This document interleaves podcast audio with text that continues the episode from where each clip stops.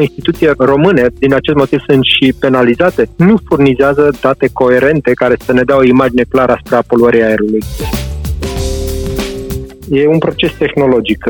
Marfa de la cei care arde este ridicată luni și marți și marți, miercuri și joi aceștia lucrează pe dezmembrări auto și strâng cabluri. Joi, vineri, sâmbătă și duminică le ard pentru ca luni și marți iarăși să poată vinde ceea ce a obținut în urma acestor arderi legale arderea unui uh, kilogram de material plastic ABS, din care e confecționat interiorul mașinii, este de 4500 de ori mai toxic decât arderea unui uh, kilogram de lemne.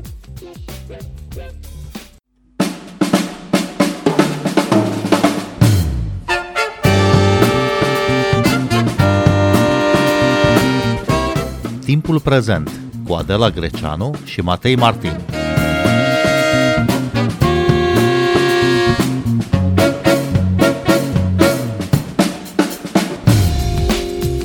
România va fi dată în judecată de Comisia Europeană la Curtea de Justiție a Uniunii Europene pentru lipsa de măsuri contra poluării.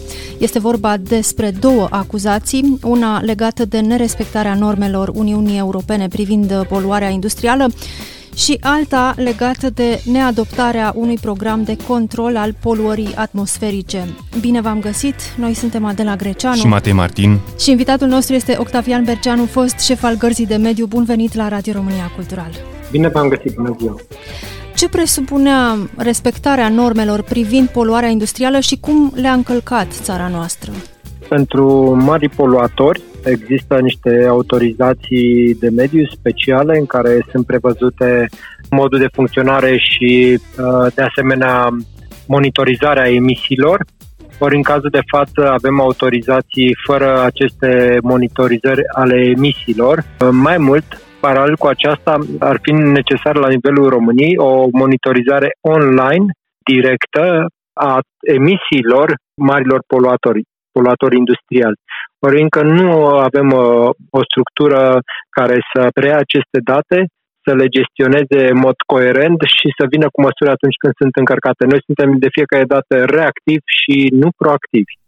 Tocmai asta ar fi uh, întrebarea. Care sunt uh, instrumentele de care dispunem deocamdată pentru a depista și localiza poluarea industrială și mai ales care sunt modalitățile de intervenție ale statului? În primul rând, uh, trebuie să schimbăm uh, un pic legislația, pentru că în momentul de față, mari poluatori, pentru a-și monitoriza emisiile, pot angaja firme, contracta firme care să dispună de aparatura respectivă și să vină cu monitorizările respective. Ori, uh, știți vorba aceea, cine plătește pune și muzica. Ori aici avem o problemă. Aceste monitorizări ar trebui făcute de către statul român și rezultatele să fie afișate online, permanent, 24 din 24, vizibile publicului, pentru că la fel cum avem uh, monitorizările de calitate a aerului, care sunt precare și pe care, de exemplu, Comisia Europeană nu le poate folosi. Așa sunt și aceste monitorizări de la mari poluatori industriali. Emisiile respective sau citirile făcute nu pot uh, constitui fundamentul unei strategii naționale pentru combaterea poluării în momentul de față. Dar ce poate face societatea civilă în acest sens? Nu sunt organizații de mediu capabile mm, să pună în uh, funcțiune o asemenea rețea de, de monitorizare? Nu este capabilă societatea civilă și nici nu este datoria ei. De ce? Pentru că ai nevoie de echipamente foarte scumpe, de zeci de mii sau sute de mii de euro, cu costuri de întreținere foarte mari, care să fie amplasate exact în, în locurile unde poluanții mari poluatori emit uh, și sunt surse de poluare.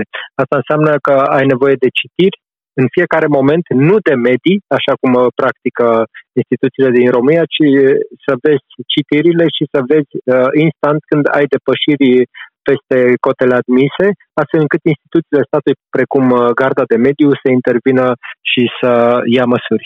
Dar ce putem învăța din experiența altor state? Mă gândesc în special la statele nordice care sunt campioane nu, în domeniul acesta lucrurile sunt foarte simple. Asta înseamnă transparentizarea și digitalizarea instituțională. Transparentizarea înseamnă că datele obținute și citirile respective sunt publice, sunt afișate, atât pentru celelalte instituții cât și pentru publicul larg, iar uh, ele fac parte dintr-un sistem digital care uh, emite alerte. În momentul de față, noi nu știm când uh, avem alerte, ci aflăm după ce deja s-a întâmplat un dezastru. Dar nu putem face prevenția și nu putem face o strategie națională și nu putem lua măsuri. Și mai este un aspect important. Să zicem că toate aceste emisii sunt la limita superioară, da? exact sub limită.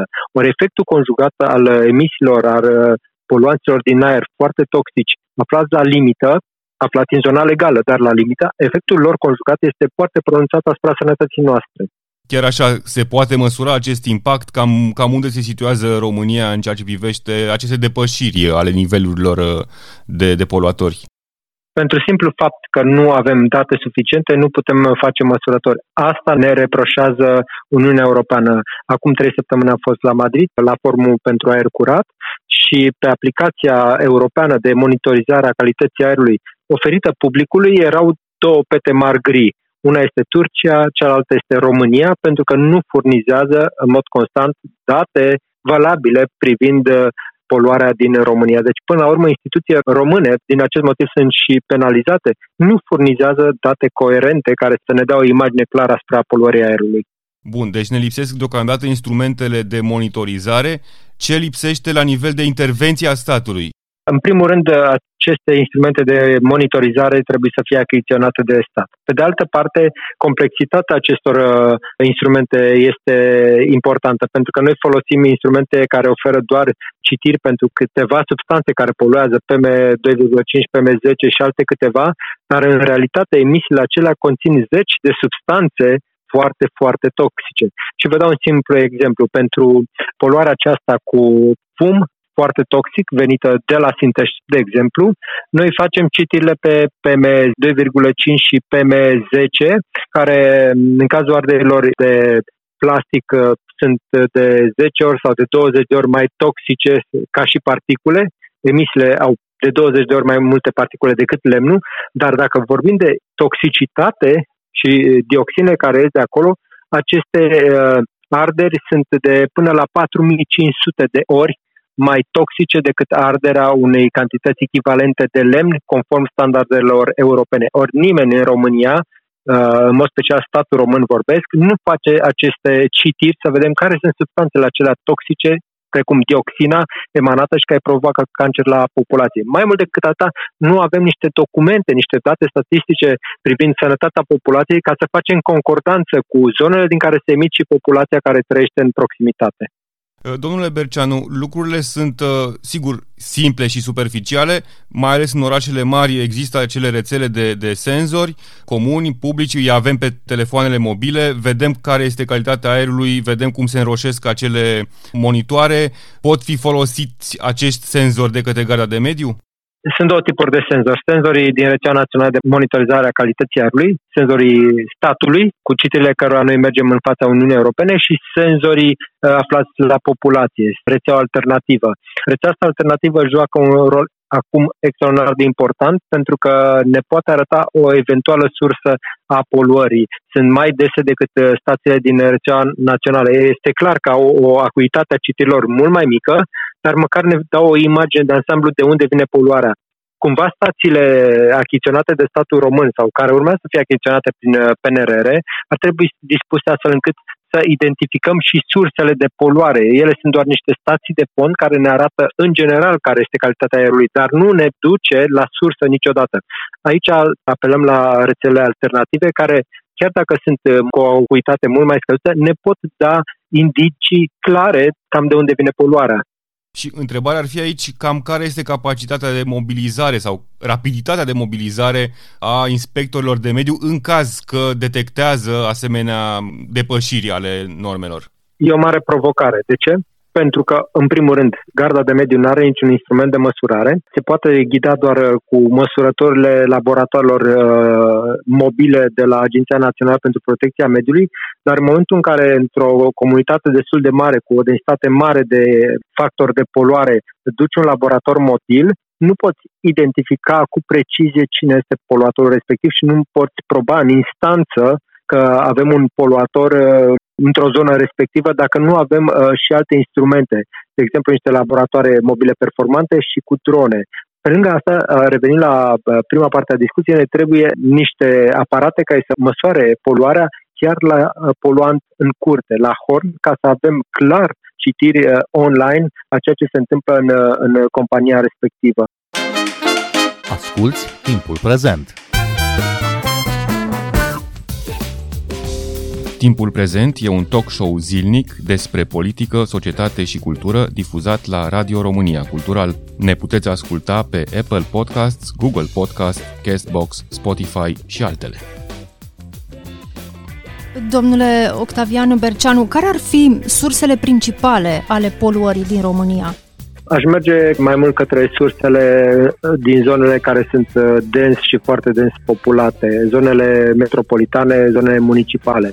În primul rând, avem o poluare, hai să zicem de fond, de exemplu a prafului uh, provenit din cele 100.000 de hectare din uh, Sahara Olteniei. Avem o poluare dată din marile bataluri industriale unde a fost depozitate cenuși și cum ar fi cel de la Rovinari.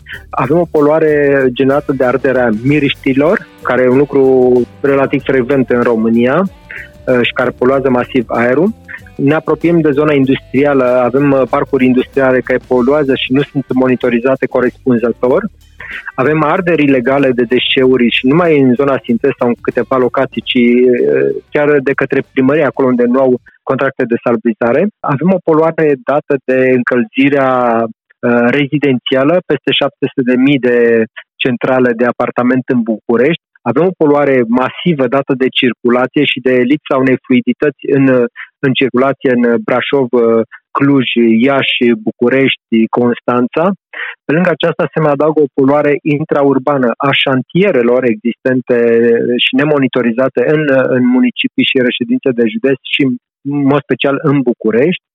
Peste toate astea se mai adaugă o anumită, un anumit grad de poluare dat, de exemplu, uh, sporadic de aceste sobe de care le găsim în curțile oamenilor, în casele oamenilor și sunt neracordate la gaze și ard uh, foarte mult carburant solid, altul decât lemnul.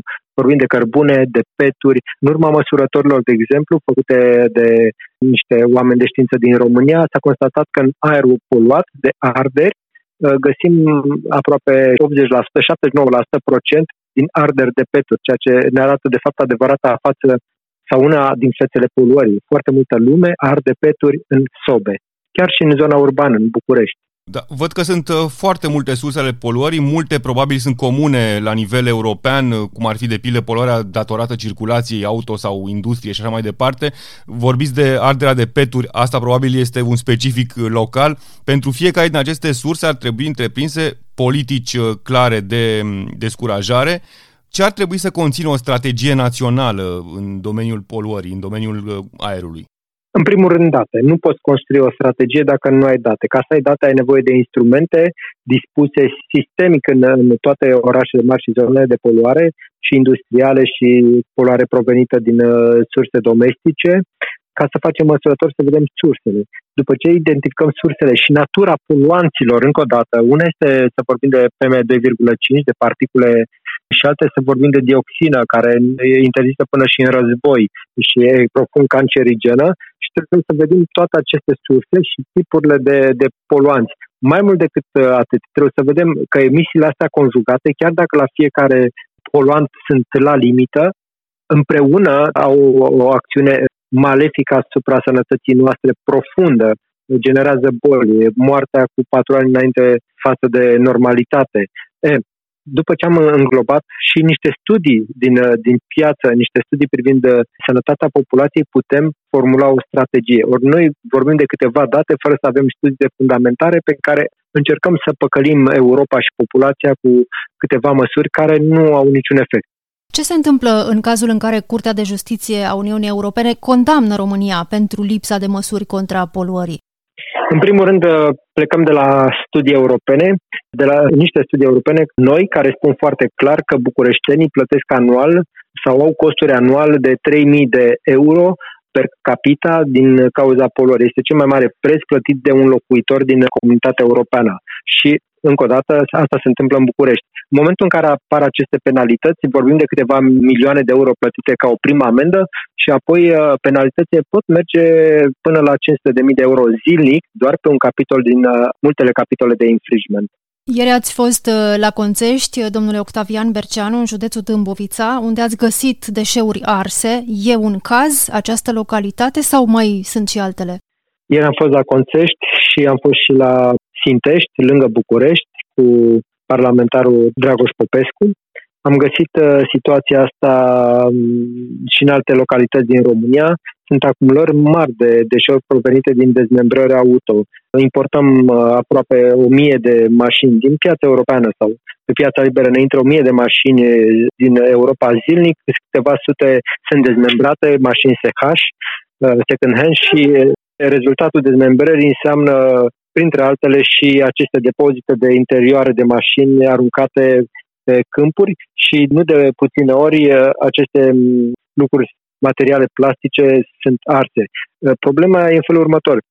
Arderea unui kilogram de material plastic ABS din care e confecționat într-o mașină este de 4500 de ori mai toxic decât arderea unui uh, kilogram de lemne. Asta înseamnă că fiecare kilogram de astfel de plastic ars echivalează cu 4,5 metri cub de lemn. Și de aici avem și mortalitatea foarte mare în urma poluării. Domnule Berceanu, chiar dacă nu mai sunteți șef al gărzii de mediu, continuați să mergeți pe teren, să constatați arderi ilegale, să alertați autoritățile, poliția, pompierii. Dar cu ce efect? Păi, uite, un prim lucru este că ieri la Sintești am găsit uh, cu statut de permanență o mașină a poliției și o mașină a jandarmeriei care staționau în uh, locația respectivă. E un semn bun, este ceva mai mult decât a fost înainte. Populația e mult mai uh, interesată de acest subiect, mass media și dumneavoastră de altfel.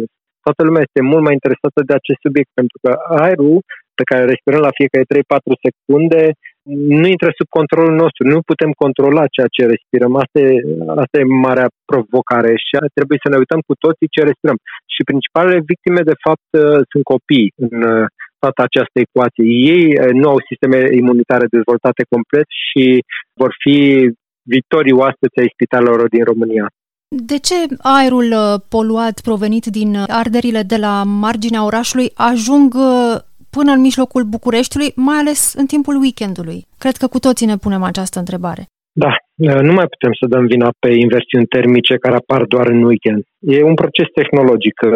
Marfa de la cei care arde este ridicată luni și marți, și marți, miercuri și joi aceștia lucrează pe dezmembrări auto și uh, strâng cabluri joi, vineri, sâmbătă și duminică le ard pentru ca luni și marți iarăși să poată vinde ceea ce a obținut în urma acestor arderi legale. E un program destul de logic, aproape previzibil. Autoritățile nu sunt la curent cu el? Autoritățile au fost la curent întotdeauna cu acest program uh, al uh, criminalității de mediu care ne afectează în mod direct și generează boli, de exemplu în jurul București la 4 milioane de oameni, dar niciodată nu au intervenit proactiv, nu, nici acum nu intervin, de exemplu, să vadă firul uh, sau uh, lanțul acesta economic și infracțional, pentru că lângă aceste infracțiuni de mediu sunt întotdeauna și infracțiuni economice. Nu intervin în forță cu cealaltă instituții ale statului, de exemplu, cu poliția economică. Ar trebui să destructureze aceste rețele, pentru că pe lângă arderile acestea ilegale mai sunt și alte infracțiuni economice, trafic de droguri, uh, trafic de ființe umane, sunt foarte multe alte infracțiuni asociate. În ce măsură credeți că va conta presiunea din partea Comisiei Europene asupra României în chestiunea poluării? Este un butoi cu pulbere care va exploda în momentul în care noi vom, cu toții vom trebui să scoatem din buzunare bani și să plătim. Încă o dată, nu politicienii sunt cei care plătesc aceste penalități, ci noi toți. Noi cei care ascultăm acest post de radio, noi cei care mergem la muncă, noi toți contribuabilii plătim aceste penalități. Și când vorbim de milioane de euro pe care va trebui la un moment dat să le plătim zilnic, eu cred că sunt niște sume exorbitante pe care altfel am fi putut să le investim în senzori, în spitale, în uh, canalizare, în orice altceva. Dar care ar fi soluția sau pachetul de soluții, domnule Octavian Berceanu? Cum se pot opri aceste arderi ilegale și această poluare crescută din România? Destructurând în primul rând rețelele de crimă organizată, care de altfel, e clar și pentru Interpol, alimentează cu bani negri chiar partidele politice și unii membri ai partidelor politice din România. Asta se întâmplă, este raportul din 2020 august al Interpolului. A mai apărut și alt raport care spune fix același lucru. Deci de aici trebuie să pornim cumva dintr-o presiune foarte mare pe oamenii politici care să decide că gata, ajunge, acum trebuie să destructurăm aceste structuri de crimă organizată, trebuie să punem senzori care să măsoare exact uh, mari poluatori ce emit ei în aer și trebuie să facem strategii comune împreună cu Europa și nu de unii singuri, împreună cu Europa, care să limiteze toxicitatea aerului și să ne dea, redea normalitatea în viață. Domnule Octavian Berceanu, vă mulțumim tare mult pentru interviu. Cu drag. Noi suntem Adela Greceanu și Matei Martin. Ne găsiți și pe platformele de podcast. Abonați-vă la timpul prezent pe Apple Podcasts, Google Podcasts și Spotify. Cu bine, pe curând! Thank you.